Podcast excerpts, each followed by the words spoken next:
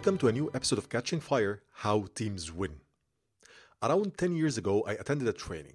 In this training, the instructor asked us to form four groups of four people each. And then he asked the four groups to sit at the four different corners of the room as the room was small. After this, he chose one of the attendees and asked him to sit on a chair in the middle of the room and not to speak to anyone at all. Then he asked each of the four groups to act as if they were four different departments in a company and to treat this person as if he is a new hire who has a great resume and to try to convince him to join their departments. The only condition was that the four groups could talk to that person, but in return, he could not answer them or talk to them back. He can only listen.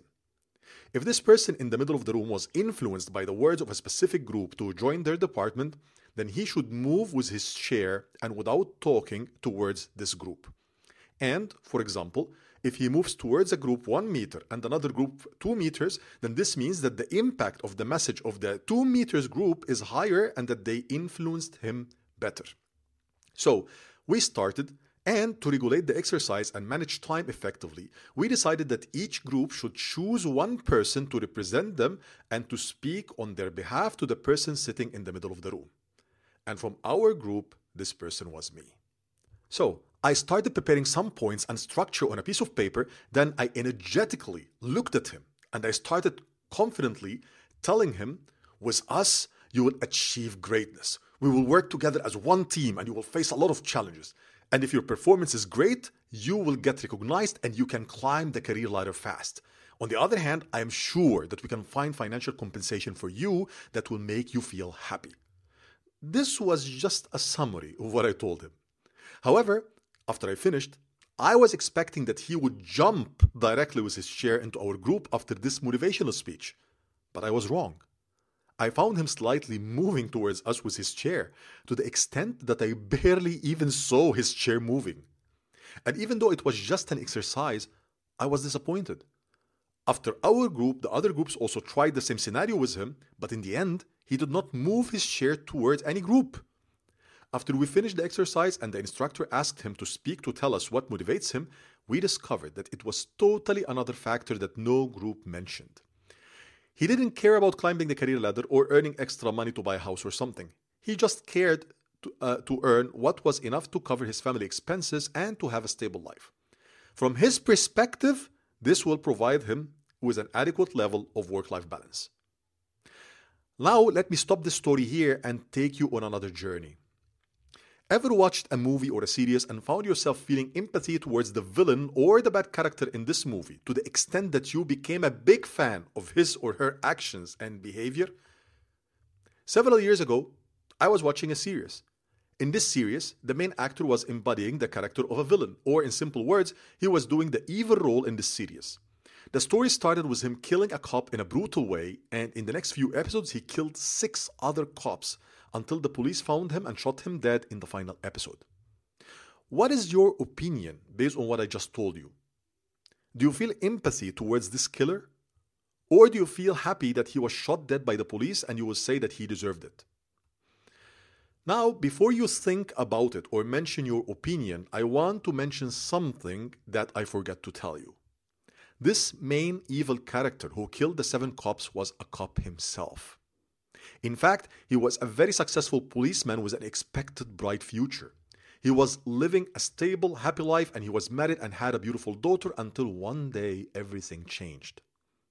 Seven corrupt cops from his colleagues approached him and asked him to join them and work in selling illegal weapons. And when he said no, they wanted to teach him a lesson. So they entered his home during his absence and slaughtered his wife and daughter. After this incident, he changed forever. He looked alive only from the outside, but he was a body without a soul. And he used to remember each second the scene of his wife and daughter in their blood. So he decided that he would never rest until he took revenge on the seven policemen who did this to his family. And that's why he killed them. Not because he was a serial killer, but because he was seeking revenge. What do you think now? Do you still feel happy that he was shot dead at the end of the series? And if you said yes, then I want you to imagine the situation, God forbid, happening to you and tell me how you would feel and react. The feeling of losing your whole life in just a few seconds because you said no and you didn't want to do anything illegal. I shared with you now two stories with one clear outcome. You must know your people. You cannot influence someone without knowing them or knowing how they think and what they want. And you cannot feel empathy towards someone if you do not know some details about this person and how they think and feel. And empathy is the ability to understand and share the feelings of someone else, and it is a fundamental characteristic of great leaders. So if you are a person leading a team or a company, be careful from falling into this trap. And if you really want to get the best out of your team, you must invest time and effort in truly knowing them. You have to know their motives, what drives them, what they are aiming to achieve, their backgrounds, and what they pass through, as well as how they feel each day. But you know what's the problem? To know all of this, you need to build a bridge between you and them, and this bridge is called trust. Without trust, they will not share with you any useful information and they will not open up to you. And trust is not built overnight. Trust is built by doing the right small actions and repeating them over and over. The key here is to know what small actions to choose, to be consistent, and to give yourself time. And this itself is a big problem for a lot of managers because they want things to happen fast or they claim that they are busy enough with what they have on their tables so they do not have time to develop these types of relationships with their team members. So let me tell you this. It is fair enough for me if you are claiming that you are busy or focusing on something else. It is your life, not mine, and life is about choices and what you choose to focus on, to focus on each day. So if you, as a manager, decide that you are too busy for such actions, then accept the consequences later without complaining and accept that you will rarely, if ever, have a strong and healthy relationship with your team members. You cannot just look at an empty piece of land and expect that this land will yield later the best fruits or vegetables, and you cannot grow a tree in just one week. You need to decide to put in the time and effort because you expect a return on your investment. So, again, you cannot influence your team members and you cannot form a strong connection with them and understand their feelings and positions except if you really know them and unless you are running the right discussions with them and asking the right questions. But you can come and tell me, Muhammad, you said that I cannot influence someone without knowing them. Then how come that politicians influence people to vote for them and they do not know them personally? And I will answer you by saying, because what you are talking about is mass influence and this is different.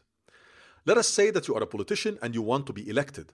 All that you need to do is to speak about some of the standard basic needs of human beings, such as food, shelter, security, etc. And the people who uh, prioritize these needs will be attracted towards you and your message, exactly like fishing. And this is different than what is happening in companies because in companies, in most cases, you know the person or the people that you would like to influence, and you want to influence a limited number of people. In mass influence, it's not a must to know the people, but inside teams and companies, you must know them to be able to influence them. So please stop saying that you do not have time and start building this bridge between you and them. Or you can still say, I do not have time for this. The choice is, of course, yours. I wish you happy holidays and see you in the next episode.